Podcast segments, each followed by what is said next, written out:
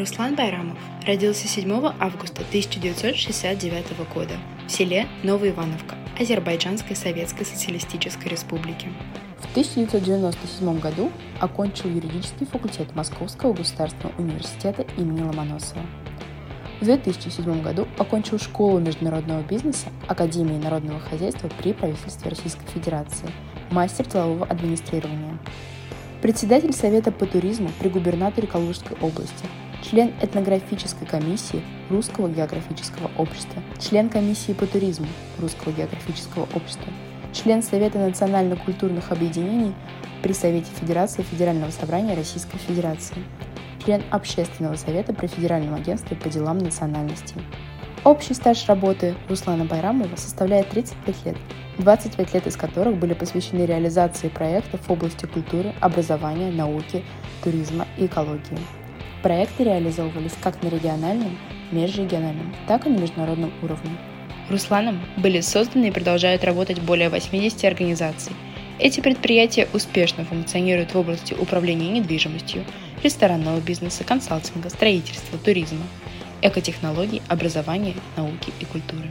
Руслан Байрамов выступил инициатором и создал два благотворительных фонда, которые работают в настоящее время. Это благотворительный фонд «София», созданный в 1998 году и осуществляет деятельность, направленную на социальную поддержку и помощь пожилым людям, находящимся в домах престарелых, инвалидам и одиноким старикам. В настоящее время фонд работает в 40 регионах Российской Федерации. Благотворительный фонд «Диалог культуры. Единый мир» создан в 2005 году группой единомышленников во главе с Русланом Байрамовым. Проекты фонда «Диалог культуры. Единый мир» направлены на сохранение и популяризацию культурного многообразия мира, воспитание интереса к культурным особенностям народов мира, продвижение идеи единства мира в его культурном многообразии и укрепление дружбы между народами. Проекты фонда осуществляются при поддержке ЮНЕСКО, Министерства иностранных дел Российской Федерации, Министерства культуры, Министерства образования и науки, Федерального агентства по делам национальности и Россотрудничества Российского географического общества, Федерального агентства по туризму и Агентства стратегических инициатив. В 2015 году фонду присвоен специальный консультативный статус при экономическом и социальном совете ООН.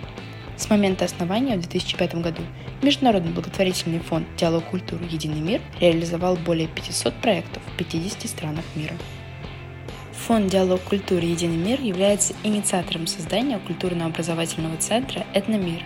Идея «Этномира» – создание пространства, где единство многообразия рассматривается как факт, который изначально целен, и человек, приобщаясь к идее этномира в малом, среднем или большом формате, моментально видит в миниатюре весь мир, его единстве и многообразии. 21 июля 2016 года Руслан Байрамов лично презентовал проект культурно-образовательного центра «Этномир» президенту Российской Федерации Владимиру Владимировичу Путину. В 2020 году на территории Этномира открылась общеобразовательная частная школа «Этномир» и стартовал проект «Поселок Этномир» на 400 домов. В ноябре 2021 года будет запущена ферма по выращиванию зелени по технологии iFarm на территории Этномира – Руслан Байрамов является автором и модератором нескольких собственных тренингов и семинаров по личностному росту, саморазвитию, познанию себя и своих истинных потребностей и целей.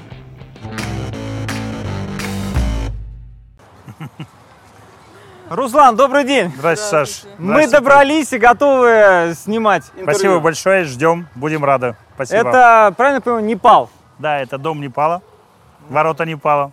Значит, нам туда? Нам туда. Пойдем? Отлично. Руслан, наш традиционный вопрос. Почему ты решил стать юристом? Времена были сложные, я хотел быть философом на самом деле. И после армии э, на философский факультет уже не успел. И попробовал себя сначала в ЮЗИ, это раньше было. Это заочный институт. Да, сейчас он МИА называется. И на вечернем отделении, вот, э, так как гуманитарий был, и работал тогда еще в милиции.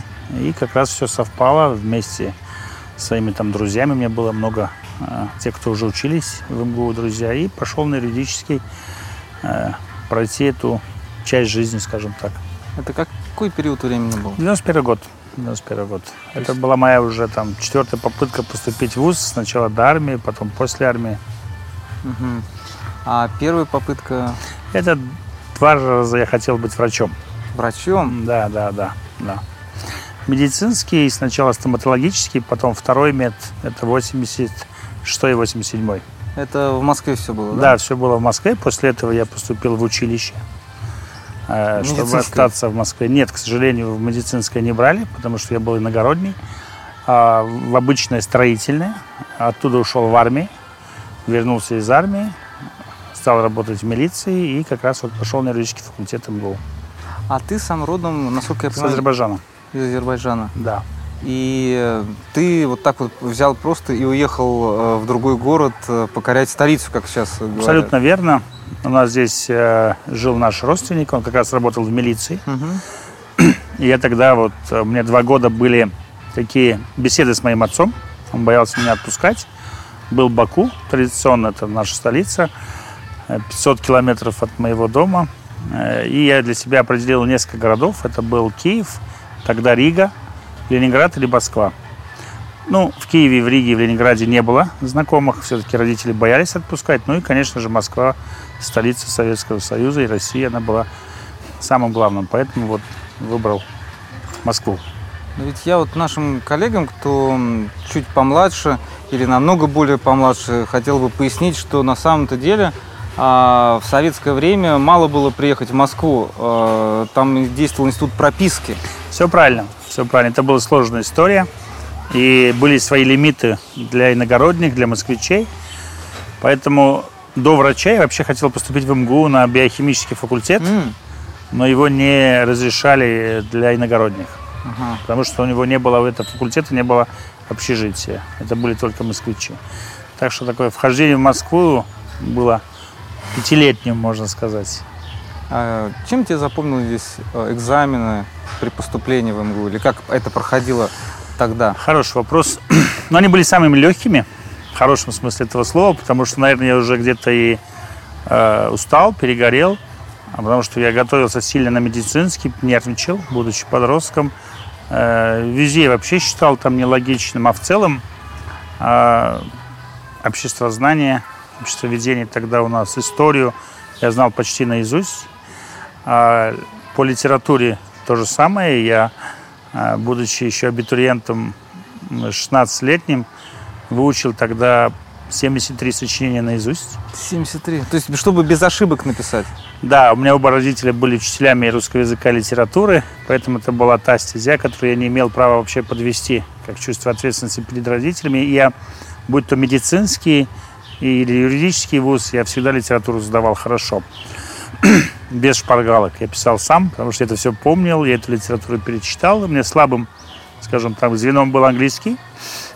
В отличие от москвичей, мы очень хорошо переводили, писали, но очень плохо говорили.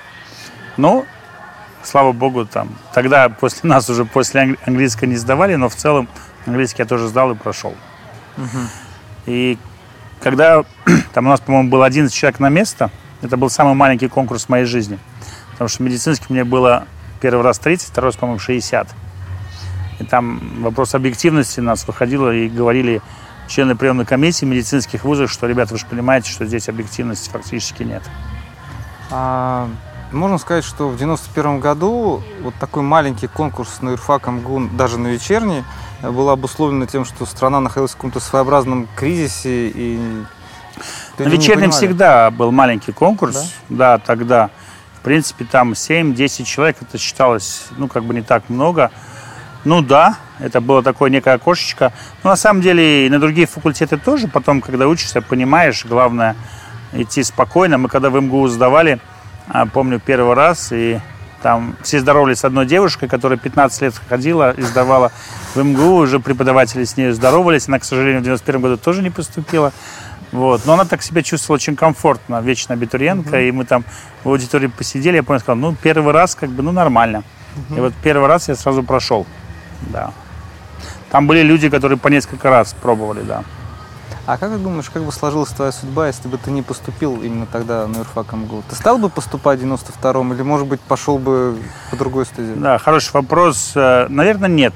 Потому что тогда как раз все в стране менялось. Я в тот же год пошел делать свой бизнес – и это был очень серьезный такой выбор ответственности перед родителями. Все-таки они с высшим образованием, они мечтали, я был лучшим учеником школы, класса. Они очень хотели, чтобы я поступил. А, но тогда все было по-другому, и уже даже сейчас многие родители, в том числе я считаю, что высшее образование – это, скажем, толчок э, хорошей жизни. Но обычно э, как бы хорошей жизни нужно и высшее образование, и больше всего воля, личная воля трудиться. Поэтому после поступления у меня тоже стоял выбор стать также отличником или стать таким неким хорошистом, разглядяем, каким я был, но при этом заниматься выживанием, заниматься бизнесом. Я ушел тогда из милиции и уже на первом курсе стал заниматься своим делом. Обучаясь на первом курсе МГУ, юридический факультет. Кто из преподавателей сильнее всего запомнился за весь период обучения? Лейст, Царство Небесное, да, он тогда преподавал нам, и тогда я у него был по теории государства и права. Он говорил про те масштабные вещи, которые ну, всегда меня привлекали и в МГУ, и вообще там, по сути, да. И почему я шел на философский факультет, да. Там не было слабых людей, я их всех до сих пор уважаю.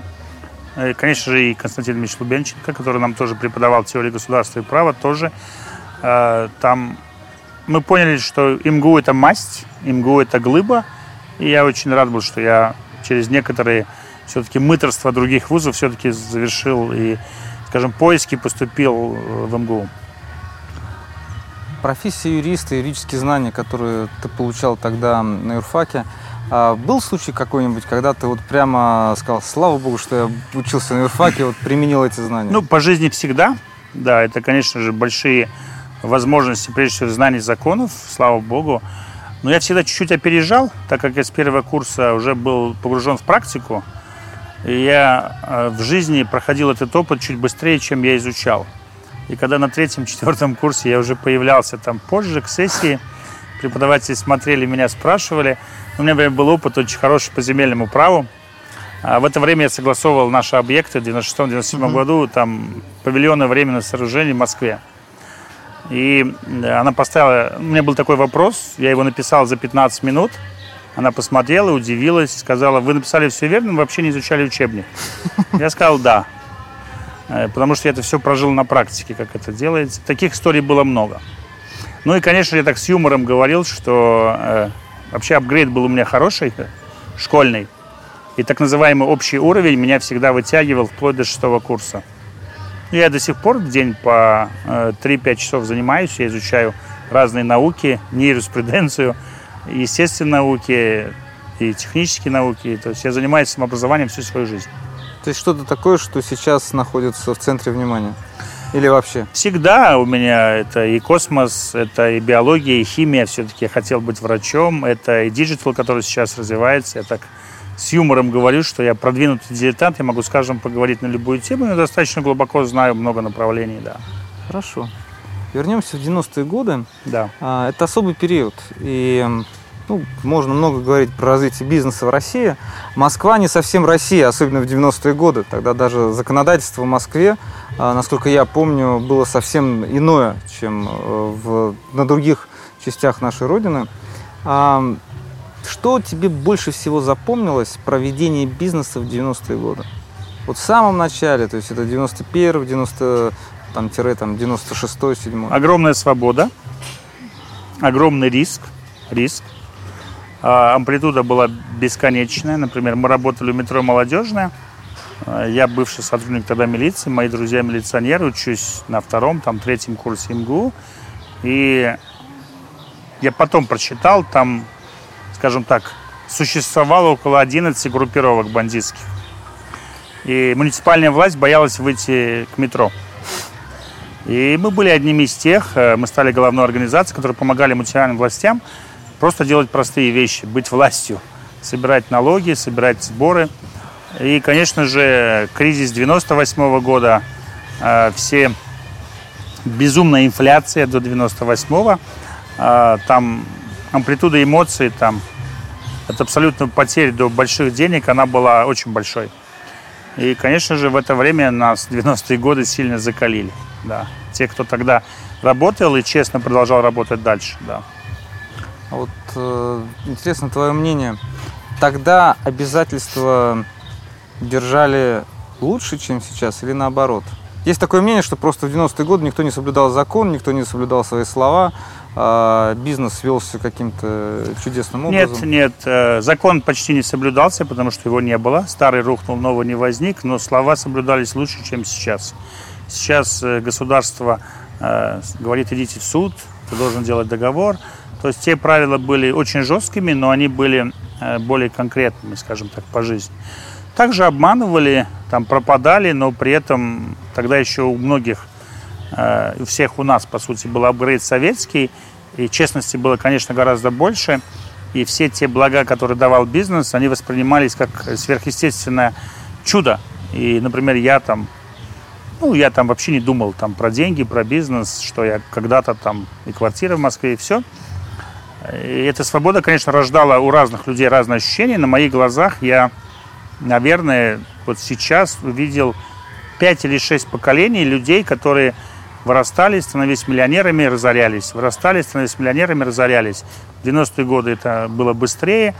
И те люди, которые простые вещи там не могли там остановиться в удержании собственных каких-либо там, ну, не знаю, потребительских качеств, там, да, вот в разгул уходили, кто-то не мог сдержаться, они все равно разорялись. Они не выдерживали нового витка требований к бизнесу. Это и сейчас вот пандемия показывает, то есть некая устойчивость, это зависит от характера человека. Но тогда, да, это было так. Амплитуда была очень интересная. На территории этномира на сегодняшний день находится пять этнодворов. А, один из этих этнодворов непальский. Вот мы сейчас как раз около него находимся. Mm-hmm. Уникальность этнодвора заключается как раз-таки в том, что его строила сама страна то есть сам Непал.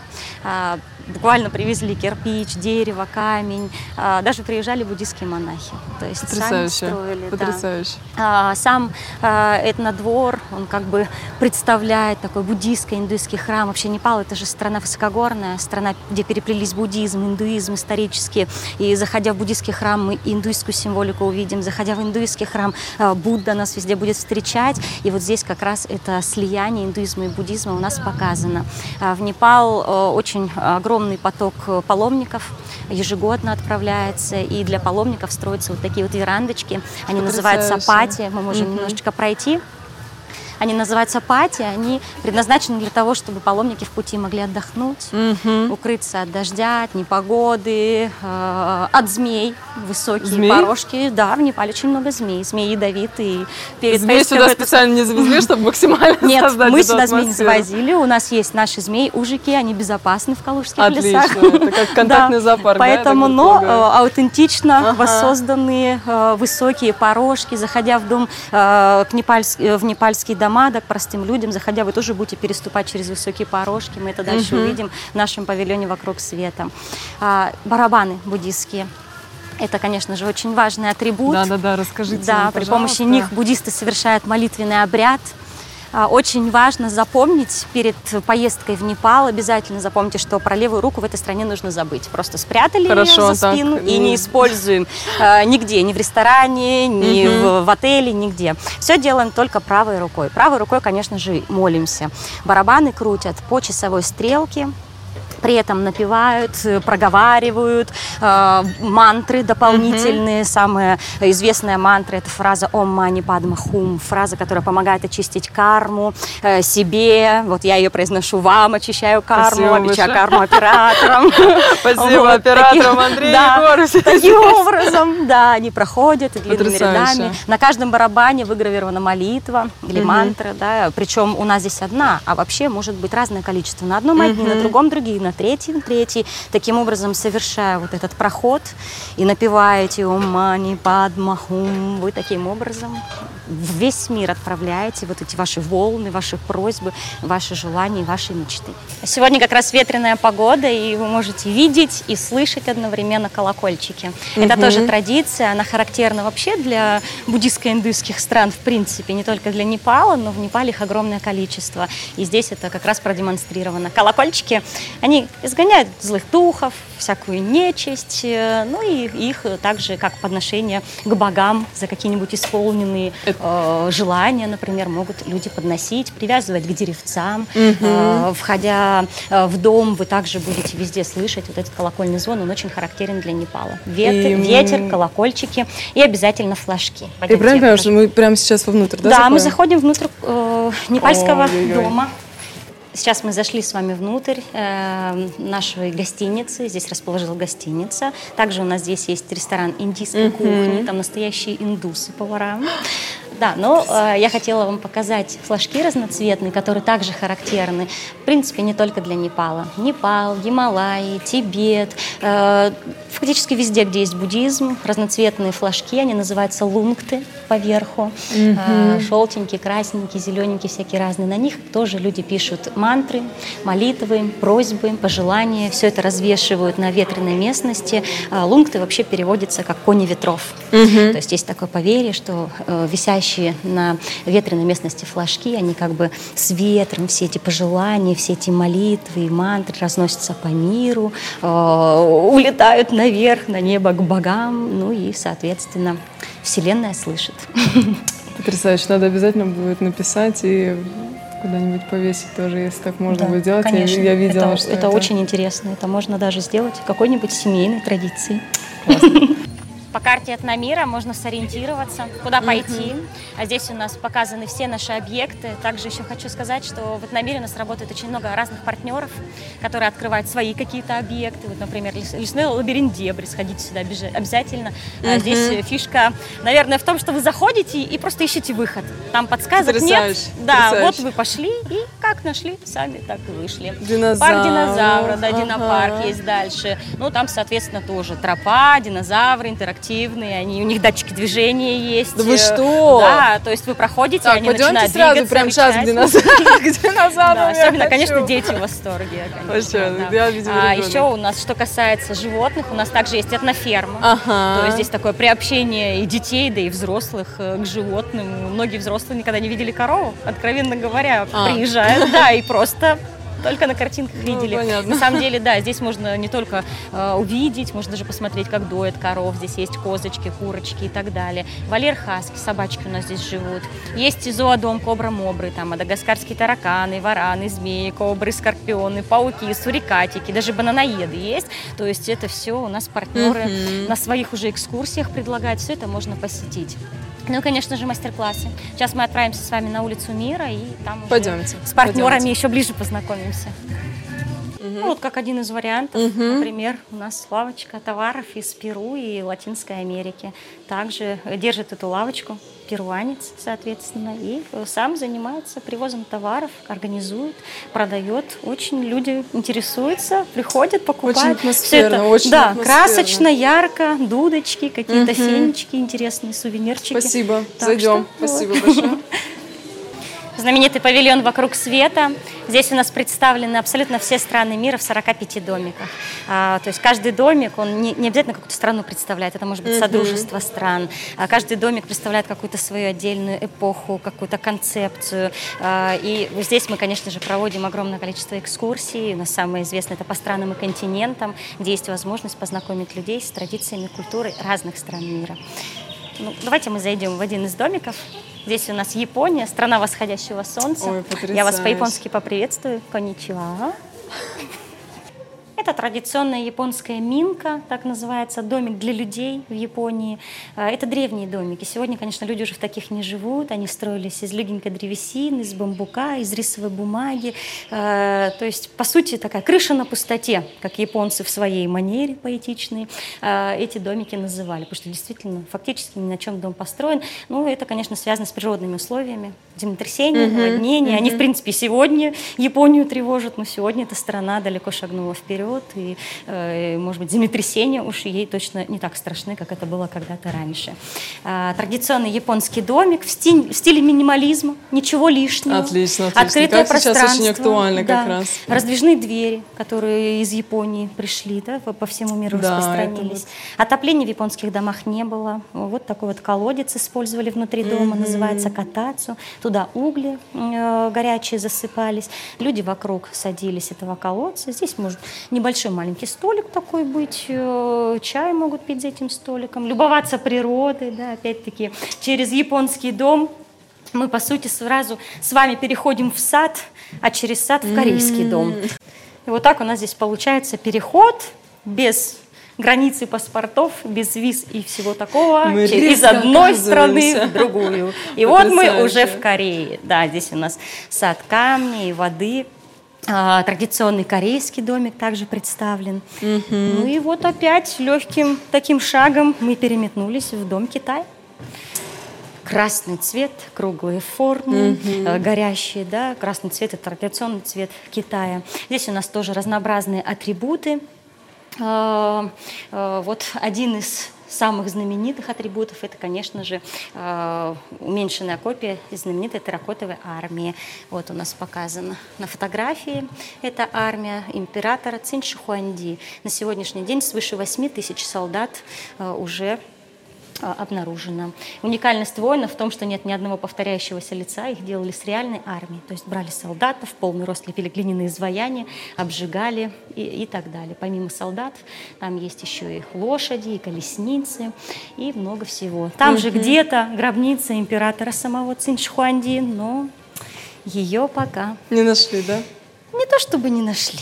Но Или... пока ее не открыли. Не открыли. Все. Да. Ну и, конечно же, портрет э, Конфуция, основателя государственности. Э, иногда конфуция... конфуцианство сравнивают с религией, но это, конечно, не религия. Да. Это некий свод таких правил, законов, которыми государство руководствовалось, и, можно сказать, руководствуется и по сегодняшний день. А портрет э, этномиру был передан потомкам Конфуция в 75-м колене, его пра-пра-пра-пра-пра, и так 75 раз правнук. Пойдемте дальше. Ну, сейчас я хочу, чтобы вы зашли в дом Ирана и Ирака. Здравствуйте. Здесь один из самых любимых мастер-классов наших предлагают наши партнеры, также этномира. Одно из самых древнейших искусств вообще всего человечества – это, конечно же, гончарное дело. Mm-hmm. вот здесь наши мастера приглашают на мастер-классы людей от от скольки, Чингис? Я от нуля беру. От нуля и Слушайте, я пробовала просто, просто сделать кружку, и у меня так это тяжело получалось, а вы так быстро это все поднимаете. Я как-то, у меня этот процесс был намного дольше. Я там один круг, наверное, минут 15, потом выше. С вами это... не было Чингиса. Нет, с меня, вернее, вас со мной, к сожалению, не было, но я обязательно передам, когда приеду, скажу так, вы знаете, что в этом мире, между прочим, ну, слушайте, вообще так. Да, здесь как раз учат, видите, на ваших глазах буквально из неотесанного такого кусочка. Конечно, конечно, да. Создается хрупкая И форма, здесь же прям стоит печка, в котором вы это да? все а, а, а, обжигаете, да, как это да. правильно называется? Ага. Полноценная мастерская. Дом Ирана и Чингиза, добро пожаловать. А вы этой кисточкой что сделали? Этот цвет Я придали? Я другой цвет и теперь сделал Ух ты! узор из Орды. Это Пенгри Умай называется. Пенгри отец неба, Умай мать земли. Мать Боже света мой. и мать земли. Да. Вот.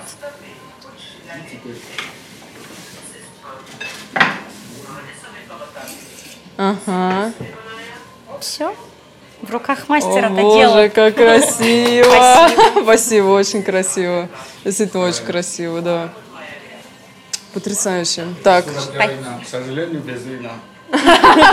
Я где-нибудь найду вино и приду к вам. Спасибо, Чингис. Спасибо большое. До свидания. Это не сувенир. На монеты это амулет. Ко мне приезжают со всей страны, очень многие приезжают и делают тот амулет, который им необходим. Тут каждая монета определяет то, что человек может сделать. Домашние монеты, на радость у меня, рожают детей, на любовь, выходит замуж или женится. Парадокс, но это факт счастье, любовь, здоровье, достаток, плюс хочу. исполнение, желание, удача в дом. Вот эту монету чеканят 97% посетителей мира. Она заменяет почти что все монеты. Подкова несла счастье, любовь, здоровье, а четырехлистник приносил удачу, исполнял желание. Угу. Как делать? Например, ты захотела, Полиночка, монету. Я тебе дам сейчас три монеты. Белую, золотую, красную. Так. Они пустые, вот они. А теперь с тобой будем работать. Давайте. Я их мешаю. Кладу тебе в правую руку. Полюшка, левой рукой разложи монету и немножко согрей. Отключи эмоции, думай о том, какой металл начнет тепло давать, колет или греет. Когда я тебе скажу, начнешь щупать каждую монетку, угу. не торопись. Меня обязательно услышишь. Угу. Клади сюда. Так. А теперь будешь молотобойцем. Не пугайтесь. Держись. Кстати, я не сказал, у тебя сумасшедшая хореография. Занимался ли танцем, что связано с музыкой? С музыкой, всю жизнь музыка. Готова? Да. Ж... Так, положи сумочку, мешать будет. Вот так, Настя. О, боже, Не пугайся. Никто не пугается. Готова? Да. На счастье. Ура! У тебя три попытки отчеканить монет. Еще раз будешь бить. Отнесись серьезно к этому. Я серьезно очень. Потому что ты на меня надеешься. Готова? Конечно. Давай. О, даже звук другой. Добирай монету. Третий раз не понадобился. Спасибо. Смотри, как с ней работать. Четырехлистник всегда приносил удачу, исполнял желание. Теперь он тебе есть. Везде, где нужна будет удача, желайся удачи. Садись за руль, желайся удачи. Не поверишь, она тебя будет выручать в таких ситуациях. Сама будешь удивляться, как.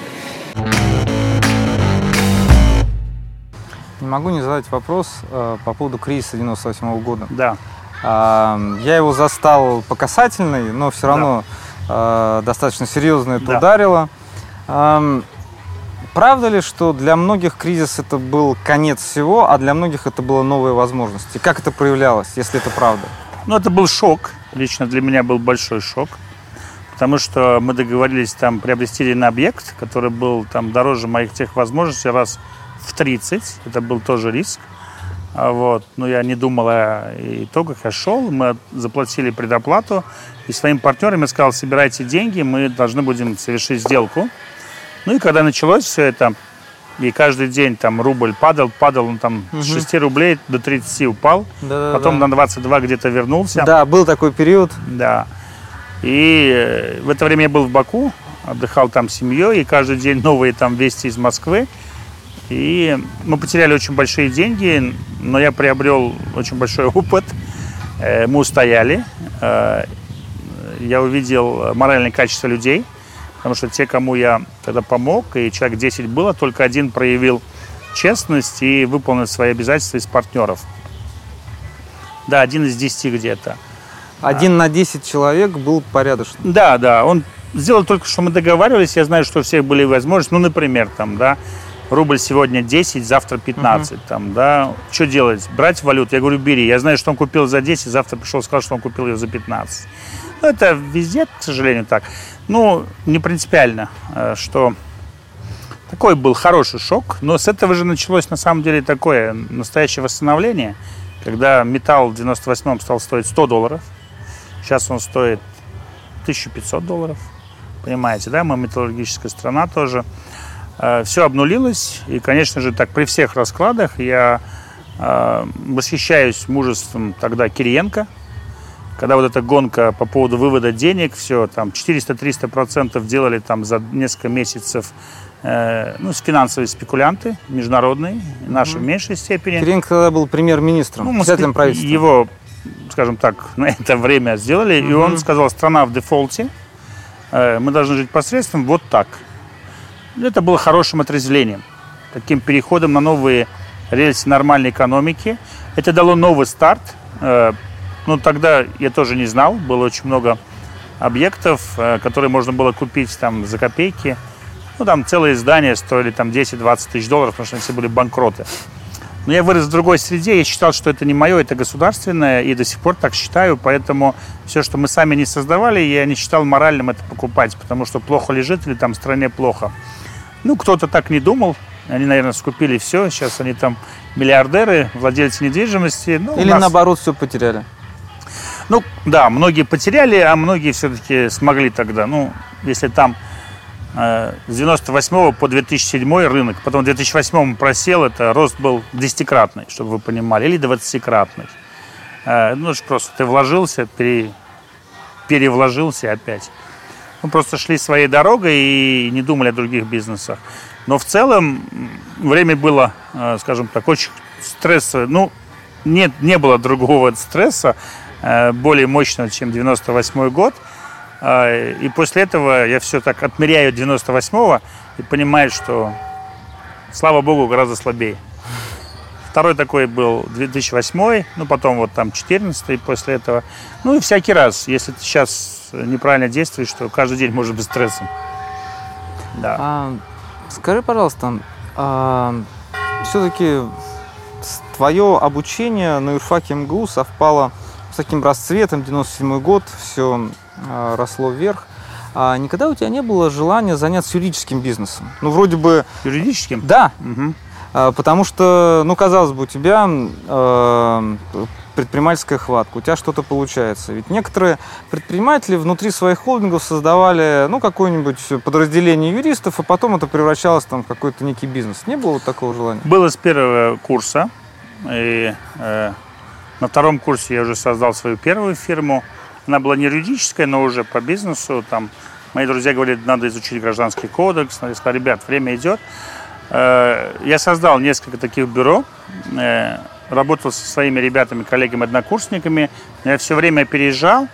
И, ну, последнее бюро просто мы там договорились, я передал своему коллеге, однокурснику. Я просто понял, что это не мое.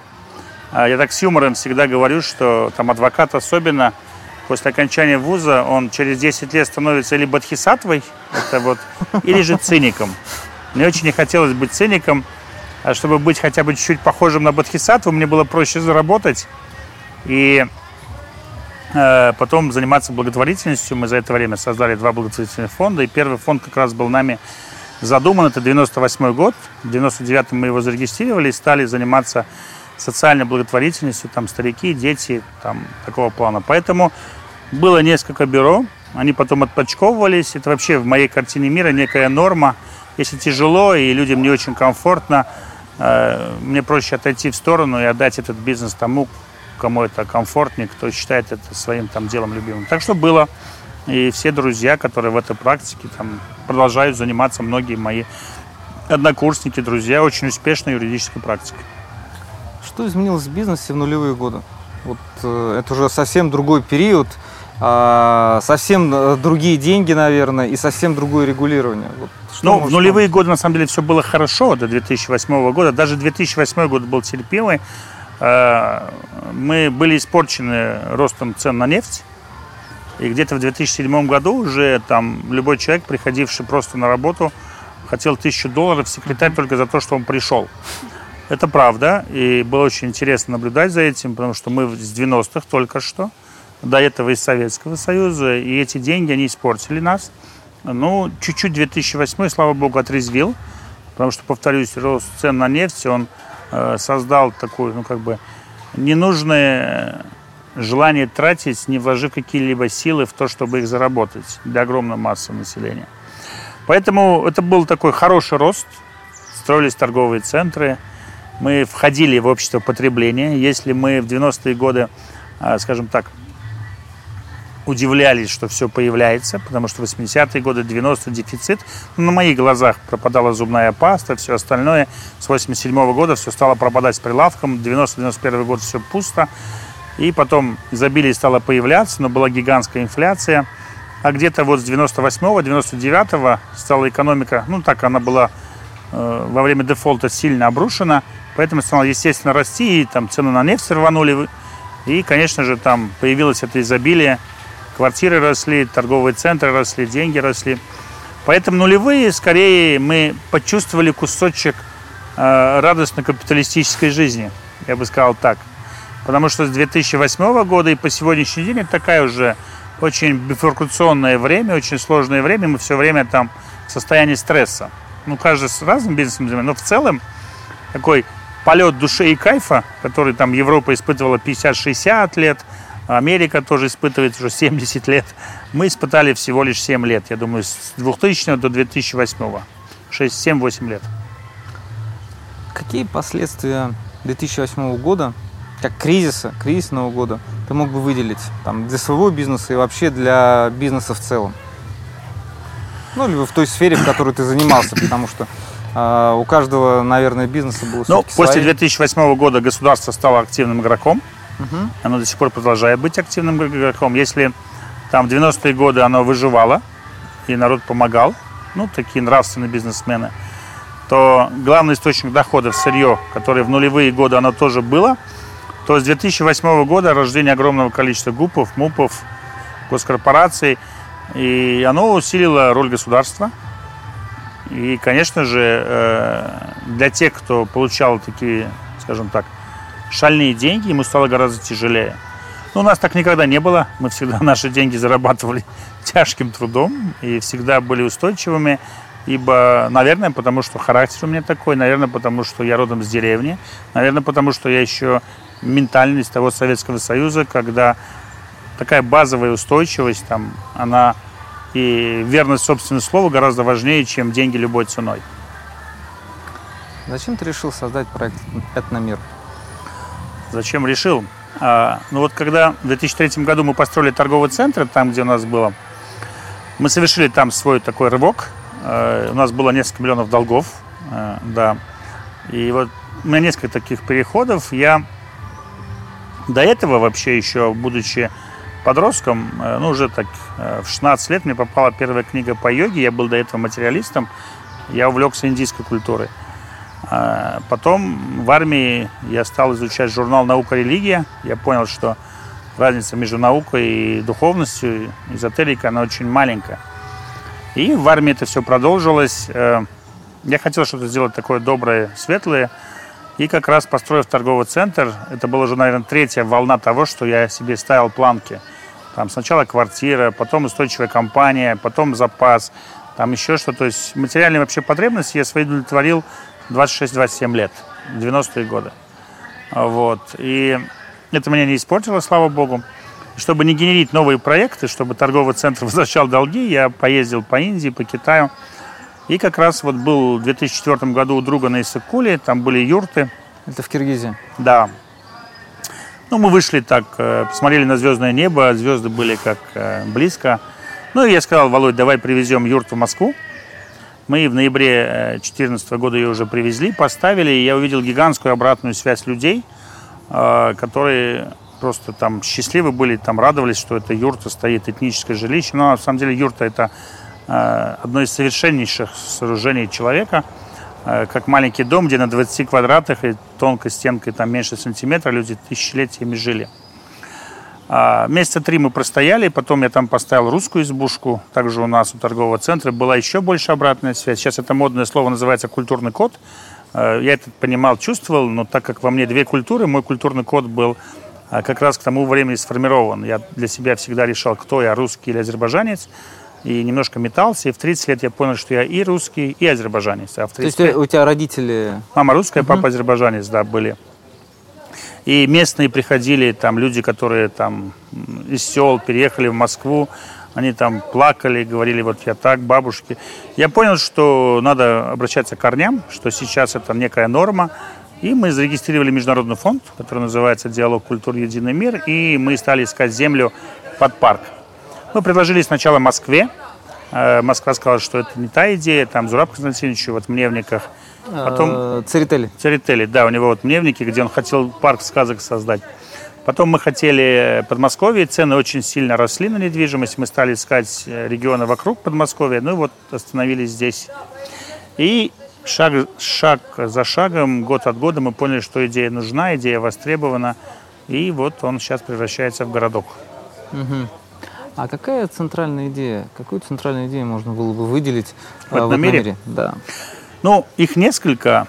Э, одна из главных идей – это э, культуры между собой общаются, э, в результате их диалога происходит синтез, возникает новое качество. Каждая культура имеет право на жизнь, аутентичность, и человек вспоминает свои корни, после этого он понимает, что его сосед имеет право также на жизнь, он начинает более спокойно и правильно воспринимать своих соседей и также потом весь остальной земной шар. Глобально это мир во всем мире, а для как бизнес-модель это путешествие в одном месте э, по всему земному шару. Какой для тебя самый дорогой павильон? А, часто эти вопросы задают. Э, дорогой или любимый? Ну, э, когда начинали, это русская печка была, Самая большая мы ее построили здесь у нас, она стоит как арт-объект. До этого юрта была, но в целом я стараюсь проживать все павильоны, и те, которые построены, я их знаю, по сути, наизусть. Но мне очень нравится индийская культура, очень нравится китайская культура. Они масштабные, они сильные, они самодостаточные. И тот, кто, если он решил для себя прожить весь мир, а, то, конечно, попав в эти культуры, у него, скажем так, полюбив их, ему, может быть, не надо никуда уезжать. Э, ну, весь мир, на самом деле, он хорош. Главное, там, научиться считывать э, разные культуры и стараться их все-таки проживать. Мне было легче, потому что я дитя двух культур. И для меня не было, э, скажем так, такого выбора, что монокультура, человек в одной культуре, ему очень тяжело совершить этот дискретный переход во вторую. А когда ты с детства вырос, ты это сравниваешь, сейчас вот билингвые дети, три языка, четыре языка, если культуры, чем э, больше культур человек прожил, тем масштабнее он мыслит, тем э, комфортнее ему в любой точке земного шара. Этнодвор музея русской печи был открыт в 2007 году по проекту, а, по проекту архитектора Солдатенкова. А, в центре расположена печка, ее высота 11 метров, в нее можно зайти. А, внутри находится на первом этаже э, выпекать пирожки, на втором этаже в картинках показана антология развития русской печки, кратенько. И на третьем этаже там смотровая площадочка. Угу. Туда люди поднимаются, делают фотографии, смотрят с высоты птичьего полета на музей русской печи. Вокруг печки расположились дома девяти разных регионов России. А, я сейчас приглашаю вас зайти в одну из таких изб. Давайте. Там у нас расположилась мастерская наша «Народные промыслы» Евгения Николаевна, которая, можно сказать, хранитель славянской культуры в этом мире. Она уже нас ждет. Пойдемте. Пойдемте. Мастерская у нас расположилась в Уральской избе. Да, Евгения Николаевна сама с Урала, и сейчас она нам Отлично. расскажет что-нибудь интересненькое, как всегда. Ой, какой запах, запах Здравствуйте. Здравствуйте. Мы к вам с гостями. Здравствуйте. Проходите, пожалуйста. Это у нас уральская изба, мастерская. На Урале снега много было. Видите, окна высоко, крылечко высокое. По высокому крыльцу вы поднялись на уровень седьмого венца, седьмого бревна. Внизу помещение называется подызбица или подквет, используется как хозяйственное. Подкрите зимой скотину могли держать, курочек, козочек, овечек. И тепло от скота дополнительно обогревало пол в избе. Но главный источник, конечно, печка. Печь топлю в холодное время года. У нас здесь только печное отопление. Присаживайтесь, гости, пожалуйста. Спасибо. Здесь у нас мастерская. Делаем кукол народных. Сегодня можно сделать, например, вот такую куклу. Кукла называется кубышка травница. Кубышка, потому что толстенькая травница, понюхайте, там травка лекарственная. Вечером взяли, куклу, помяли, кукла запах отдаст, и вам легко засыпается. А хороший сон – самое лучшее лекарство. Так Вообще потрясающе, прям. Мелиса, да, мята, да, что-то вот такое. Кукла для достатка. Раньше жила эта кукла где-нибудь около печки в бабьем куту, но современные люди на кухне ставят. Иногда рядом с ней ставили еще мужика-богача. Смотрите, какой большой такой, красивый. Ну, э, куклы эти делаются осенью по народному календарю. Мешочек шьет хозяйка, зерном свежего урожая наполняет, куколкой оформляет. Вот эти куклы для достатка. Куклы на удачный выход замуж, такие тоже были у девок. А, куклы на удачную беременность. А уже в православные времена роль главной куклы в доме стал играть ангел-хранитель ангел добрых вестей. Очень красивый цвет. Очень красивый, угу. трогательный. Но лиц, видите, на куклах не рисовали. Считалось, что в доме не должно быть лишних глаз и ушей. Да и ртов тоже. Лишних быть не должно. Поэтому на куклах древних, еще языческих лиц не рисовали. А такую куколку мама девочки давала с двух лет. Кукла называется хороводник. Покрути ее вот так. Да. Можно двумя руками. Чем сильнее крутишь, тем выше юбочка поднимается. А э, с двух лет девочка такую куклу покрутила, а когда ей пять лет исполнялось, ее девочку сажали за прялку. Девочка уже могла и веретено крутить, и ниточку сучить. Здесь же в Музее русской печи у нас э, был установлен памятник, посвященный юному Михаилу Ломоносову. Он был открыт 19 ноября, в день его рождения, в 2011 году, в честь 300-летия со дня рождения. Э, и на открытии у нас присутствовали профессора и студенты МГУ, МГИМО, РУДН, деятели культуры, искусства э, и представители власти Калужской области.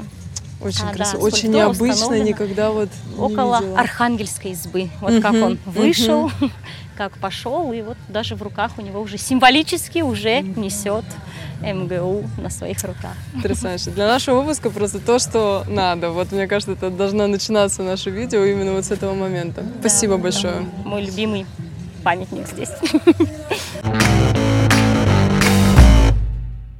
Как ты думаешь, мы так или иначе сегодня затрагивали тему Советского Союза. Почему советский культурный код оказался неконкурентоспособным и Советский Союз рухнул? Это объективно было или это субъективно? Нет, какие нет. Я считаю, что советский культурный код, как многие вещи, происходящие на территории России, как великие люди, проживающие здесь, там и Вернадский, и Циолковский, и Гумилев, они востребованы, и их ценности и смыслы, они а, далеко выходят за пределы своего временного существования. Чуть-чуть там, как всегда, не хватило. Все-таки 87-89 год э, Китай сделал то, что должен был сделать Советский Союз. Это было на моих глазах, надо было уходить не в болтовню, а просто освободить малый бизнес, поднимать экономику. Все было бы по-другому.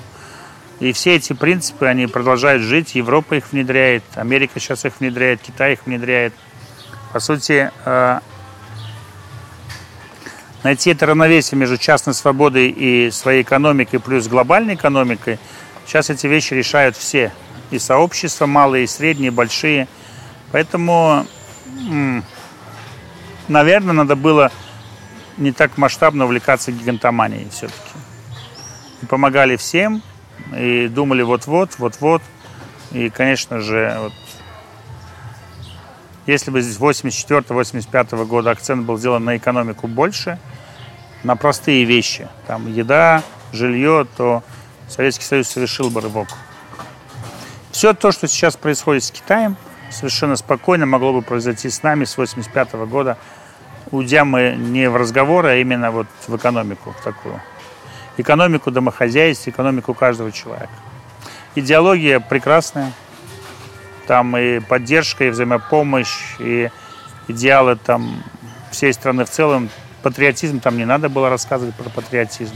Я говорю про то время, когда я родился и жил. Я не знаю, что было до моего рождения, но если слетали в космос в 61-м, угу. там и Великой Отечественной победили, все-таки это не просто так, это, э, это люди, это люди с той идеологией. И, конечно же, это а, серьезнейшая сила такая интеграции. А у тебя на территории этномира есть э, американский какой-то комплекс США? А у нас вообще весь мир, угу. и этот мир раскрывается на три шага. Первый это вот путешествие вокруг света, улица мира. Второй это большая улица мира, а третий это так называемые этнодворы. Мы сейчас с тобой сидим э, на территории этнодвора Южной Азии. Этот мир поделен на гектары, и разные страны э, представлены в зависимости от размера весь мир. И у нас есть этнодвор США, спроектированный проект. У нас есть павильон на улице мира угу. США, там представлены бренды и у нас есть э, несколько памятников великим людям США. Ну, это прежде всего Марк Твен, писатель. Э, это Никола Тесла, который серб, но состоялся ага. все-таки в США. И э, мы заложили камень американского дома тремя вождями племен США. Mm, мы интересно. пригласили сюда вождей, Чироки, Потаватами еще, и они заложили камень будущего дома этнодвора США. И наш павильон этнодвор сделан в таком равновесии между индейцами и между англосаксами и плюс там частично французы, но это Канада больше, да. Поэтому равенство культур, диалог культур, синтез заложены в каждый этнодвор и в каждую культуру. Мы здесь э, любим всех. У нас было несколько таких случаев, немножко таких смешных, но они потом становились смешными. Когда начинался конфликт с Грузией в 2008 году, здесь собиралось большое мероприятие послов иностранных государств. Ну и приезжали там, проверяли коллеги с МИДа. И некоторые переживали, говорили, что как же так, снимите грузинский флаг. Но я сказал, ну грузинский народ и э, причем здесь ситуация. Через два дня об этом сказал там Дмитрий Анатольевич Медведев тогда, и они успокоились. Также было с Украиной, когда 2014 году там павильон, у нас это надвор очень красивый, построенный Беларусь, Украина, такой славянский. Э, у нас работал, до сих пор работает. Мы считаем, что временные политические трудности э, братьев э, славян, они пройдут, а дома и жители, и сердца, они существуют, дай Бог, вечно. Что для тебя значит такой человек, как Юрий Гагарин? Почему ты э, так увлекся именно им? Я не то чтобы увлекся, а когда я стал ездить по миру, я увидел в разных странах, насколько плохо представлен советский русский космос. Мне было очень грустно. И что все очень описывали грамотно, там был чуть-чуть Циолковский. Я просто решил, что эту несправедливость надо восстановить. И с другой стороны, это наш бренд, э, который построен не на защите, а на том, что э, первый человек в космосе заговорил на русском языке. И как раз в 50-летие мы вышли с инициативой. Я вообще, так же, как и в этом мире, я был в таких добрых иллюзиях, что сейчас все подхватят.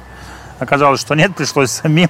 А, вот. Но мы э, дарим памятники не только Юрию Алексеевичу, просто людям сейчас это больше нравится. У нас и Толстой, и Гумилев, и Конфуция мы подарили США, и мать Терезу мы подарили Ватикану, и Индии. То есть те люди, которые оказали большое влияние, оставили свой след. У нас на самом деле есть 100 великих учителей человечества. Сейчас мы делаем панно, оно скоро будет готово, где э, Циолковский, Королев и Гагарин. Просто мы в том числе восстанавливаем эту справедливость в сторону того, чтобы кто-то мечтал, он же и рассчитал, это Циолковский. Второй это построил, все-таки гений Королева не менее, чем Циолковского. Ну и, конечно же, Юрий Алексеевич, который слетал. Поэтому, чтобы в мире не менялось, всего 60 лет назад был первый полет, 60. Э, китайцы там опираются на свою пятитысячную культуру, а Конфуций, Лао, жили там две с половиной тысячи лет назад. Ну, там, вот в этом году отмечается 800-летие Низами, великий мистик, жил в Азербайджане, он же и сейчас Азербайджан этим занимается. Цели устойчивого развития, которые анонсирует ООН, Низами сказал еще там в 13 веке что надо уважать природу, жить вместе. Мы сейчас сделали памятник э, Жаку Фреско, величайшему человеку современности, который не менее велик, чем э, Циолковский. Он говорил о единстве человечества, прожил 101 год и говорил про проект Венера. Ну, его тоже считали неким блаженным. Как Циолковского? Да. Вот. Но он, может, что-то не рассчитал, но в целом... И вот мы сейчас будем дарить один памятник в Флориде. Э, пока еще мы его сделали. Поэтому Гагарин величайшая личность. Я бы с удовольствием бы делал бы таких памятников тысячи многим величайшим личностям. Здесь у нас и Конфуций э, с Лао Цзи. Я бесконечно уважаю китайскую культуру этих великих людей. Здесь связано, вот мы сидим сами в доме. Десять лет назад это дерево было посажено вице-премьером Непала, и 400 человек из Непала. Это аналог дерева Бодхи, э, которое э, Непал, там родился Будда – Тогда это была частью Северной Будда Индии. Да, да, Будда, да, вот первый. Поэтому здесь очень много символов, правильных символов. И мы уважаем и любим всех тех, кто приносил на эту землю правильные смыслы, смыслы уважения к человеку, к людям, к природе и, конечно же, любви, добрососедства, сострадания. Также на территории есть памятник Ломоносову Михаила Васильевича. Да. Но я сейчас буду говорить не о нем лично, да. а о твоем отношении к университету, к Московскому университету. И можешь рассказать, э, ну, вкратце, э, как именно университет, не столько юридический факультет, а вообще Московский университет повлиял на твою жизнь? И, может быть, вспомнишь какие-то истории, когда именно э, университет стал определяющим в ее развитии? Ну вот как раз эти сложные 90-е я видел э, выдержку преподавателей, они тогда зарабатывали там по 40 долларов где-то, голодали многие, у нас были холодные аудитории, было так грустно, там до 90, наверное, 5 6 и старый наш этот корпус. Э, я видел, э, скажем так, внутренний масштаб души и сердца, и ума наших преподавателей, понимал, что потом я стал изучать историю университета, что там была и вольница, и как люди терпели. Я помню, как э, Михаил Васильевич его закладывал, там, по-моему, всего было. Три факультета – юридический, медицинский, философский. Угу. И там пять или шесть преподавателей немцев в маленькой комнате и несколько студентов. Я понял, что нет преград, что МГУ вечен, в хорошем смысле слова. Ведь Ломоносов, он же заложил очень много базового смысла вообще для страны. И, конечно же, этот, скажем так, этот гений и энергетический, и интеллектуальный, он продолжает влиять на протяжении уже вот почти там, ну, 260-270 лет, что независимо от факультета, э, я был рад, что существует то место, которое мои мечты, чаяния и мое желание сделать добро, они э, отработаны как технологии и продолжаются генерить любую эпоху. Поэтому этот памятник у нас, ну, потом, может, посмотрим, он как раз, мы выбрали Ломоносова, который из советского фильма, и он несет университет на Воробьевых горах. И, конечно же, э, мне было огромное желание объединить и юристов, и всех, создать эндаумент. Ну, что-то там не до конца получилось, но в целом... А почему? Э, наш факультет создал, наш э, курс создал. Э, ну, потом э, ушел Суханов, и э, была новая волна. Мы провели несколько мероприятий. Э, нам мало кто верил. Вот наш курс вообще очень хороший в этом контексте. Нам сказали, ребят, придет 100-150 человек вашего курса, друзей. В первое мероприятие пришло 1200, второе 1500, а третий уже там в зале сидел.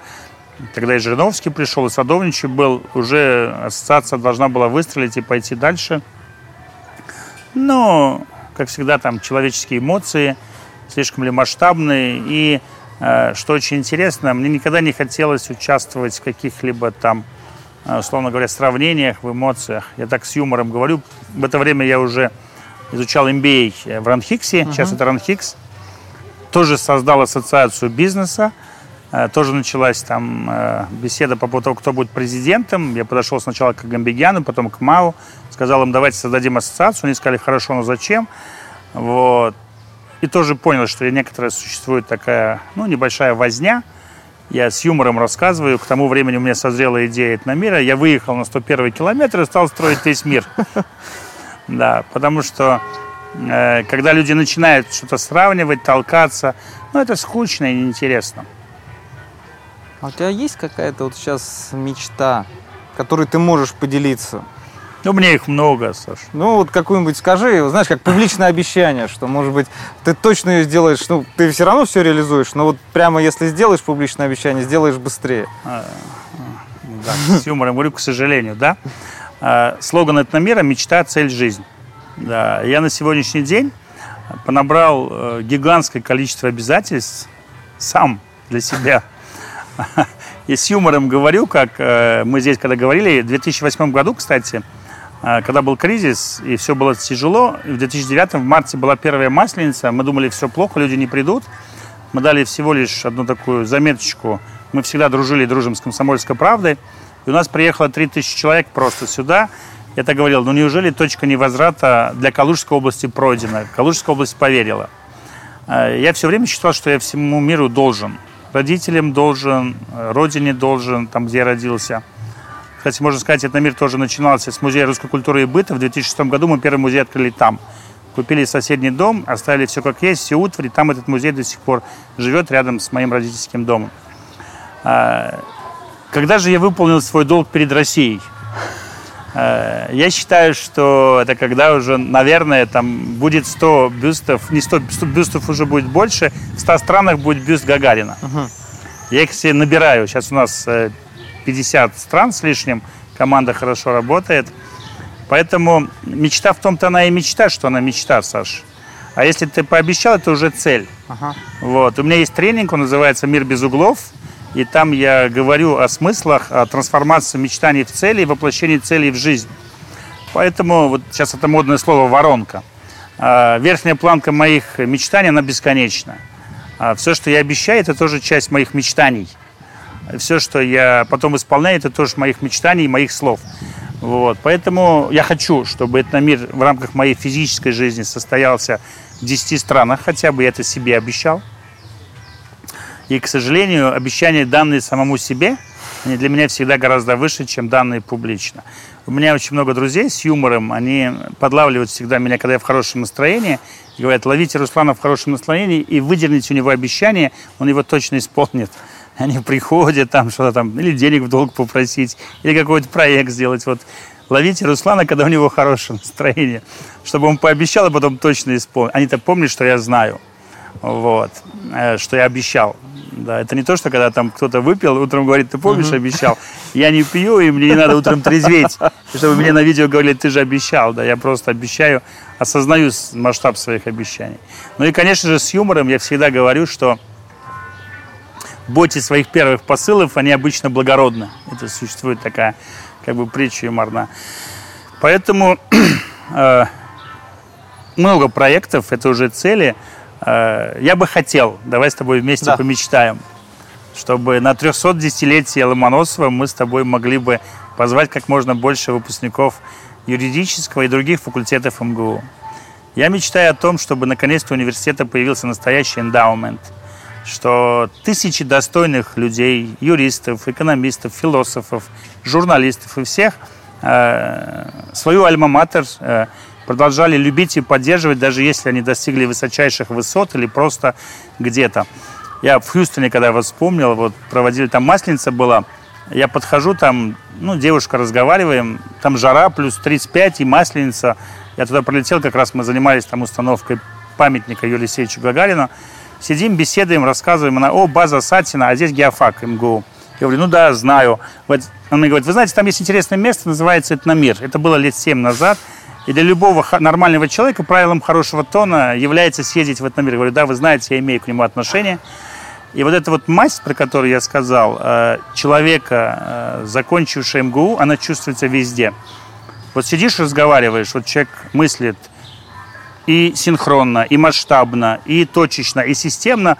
Что заканчивал МГУ? Что заканчивал МГУ? Независимо от факультета. И, конечно же, моя мечта, чтобы мы вместе, как выпускники, э, дали сами себе обещание в рамках нашей корпоративной культуры прожитого университета, помогать ему и помогать друг другу, ну, потому что это правильно, потому что это круто, потому что когда-то университет в нашей судьбе сыграл очень хорошую роль, и мы можем отдавать э, частичку, собственно, и души, и достижений для того, чтобы университет продолжал быть таким, как он есть, и становился с каждым годом все лучше и лучше. Вот мое обещание, если ты считаешь, что... Вот. Я искренне это говорю, потому что я считаю это правильным и необходимым. МГУ это, это МГУ. Значит, так и будет. Хорошо. А, согласовывались с послом Шри-Ланки. Внутри Обалдеть. находится спа-отель. Это лапы только там большие. Это одно из больших животных, наверное, тоже здесь, в центральной части. Мы скоро делаем парк животных. Там будут тоже большие образы. Но, в общем, лев является очень серьезным символом этого мира. Если вы смотрели ролик э, Галустяна и Ревы, когда они с Джином Помните, угу. из льва выходит? В ее сердце дверь сорвана с петель. А, это отсюда? Вот они здесь да. снимали, да. Значит, Ничего вот себе. здесь, если вы помните, Натали, у меня есть только ты, индийский клип. Ага. На песне слова Гуцериева. Так. Она пляшет несколько миллионов. Это снималось здесь. Ага. Солнце ночью просыпается, потому что рядом ты. Или если вы любите Витуса и смотрели, так. вот здесь они снимали «Делю любовь на двоих». Витус снимал то он то, то монах, то в социальной жизни. Это вот все снималось здесь. Я для тебя чужой и снова в чистом поле.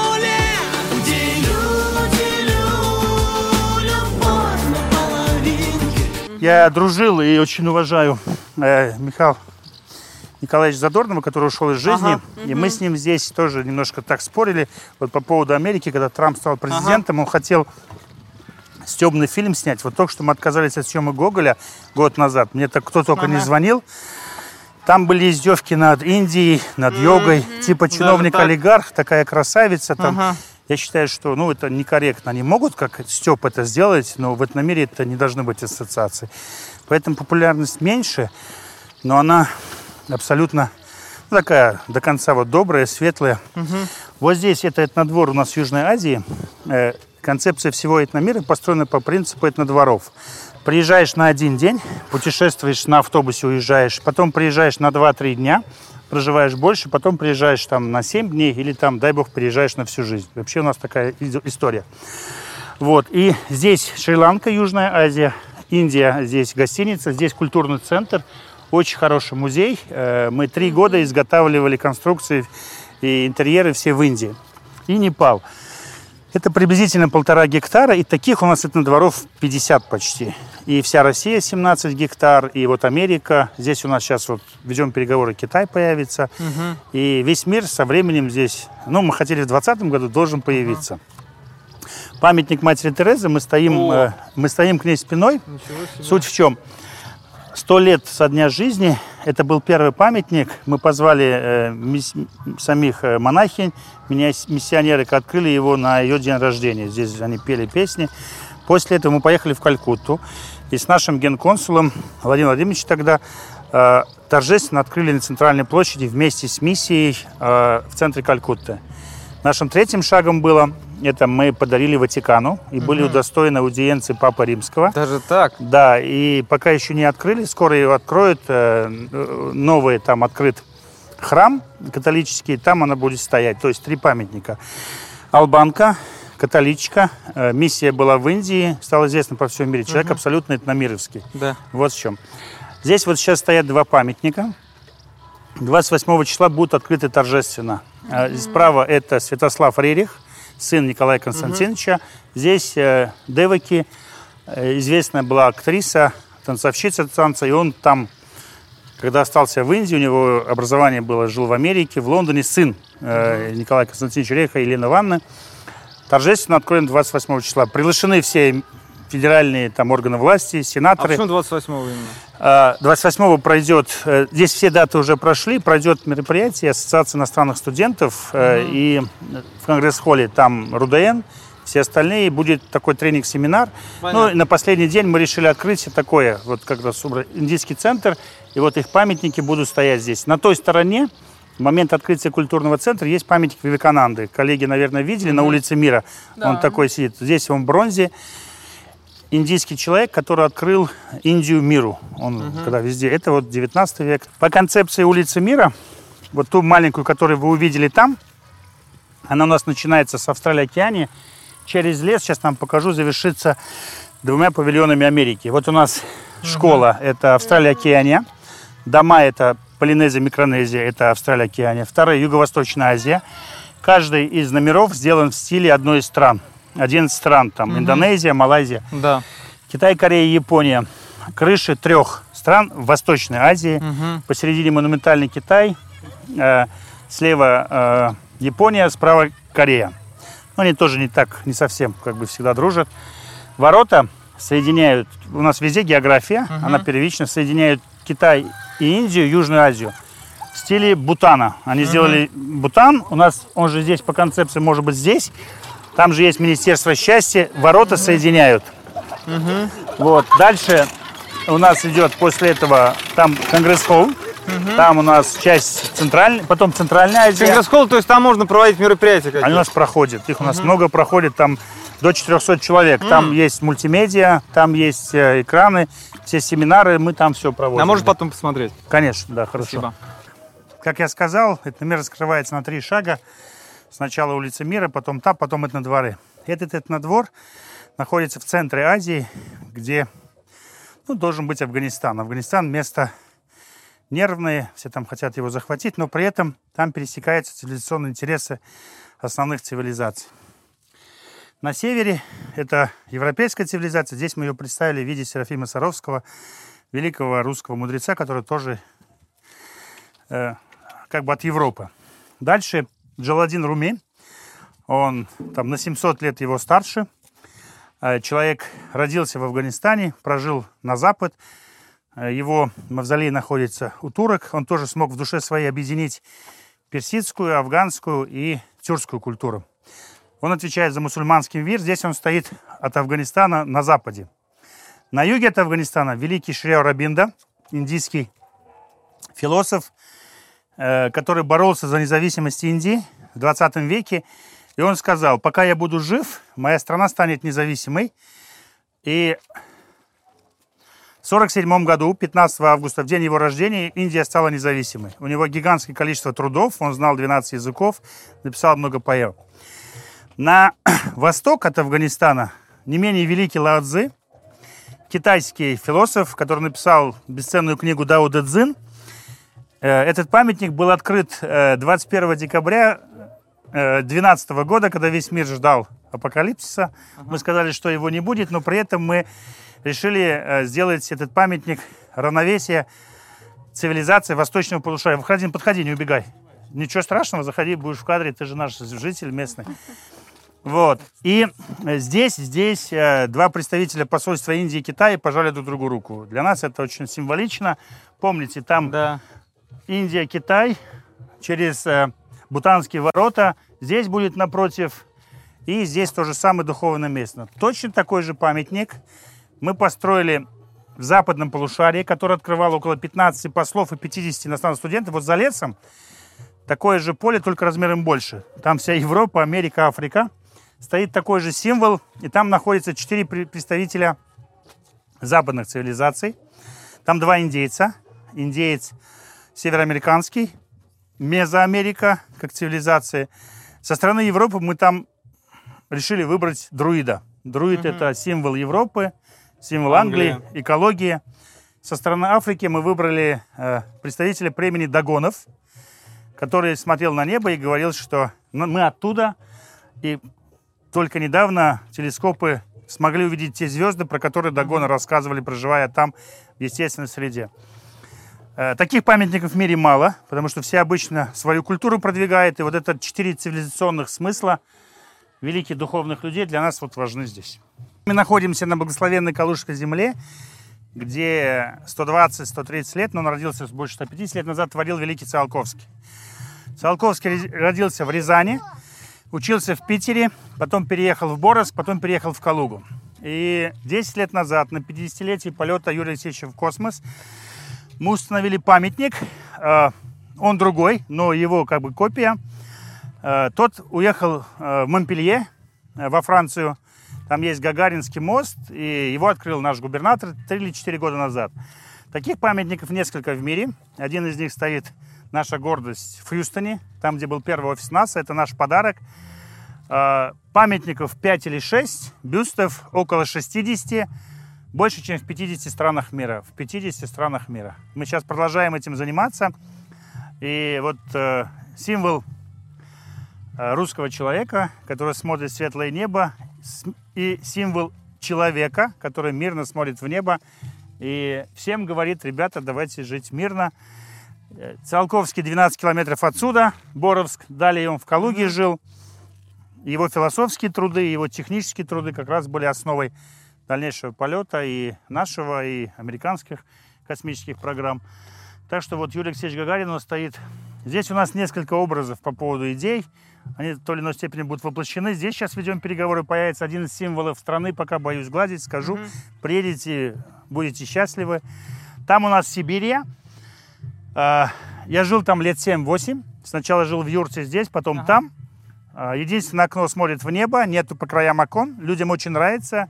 Там хакасские юрты, э, чумы, тувинские юрты. Там мне пришло в голову гигантское количество классных креативных идей. Там затем лесом через полтора месяца появится тоже один из лучших парков, будет называться «Дикий мир России». Ребята сейчас делают там природную зону. И там, где пруд, скоро появится глэмпинг. Ну вот так потихонечку строим городок. Спасибо большое, Саш, что к нам приехали. Памятник Михаила Васильевича Ломоносова, основатель университета. И одним из факультетов был юридический. Да. да. В этом году Михаилу Васильевичу исполняется 310 лет.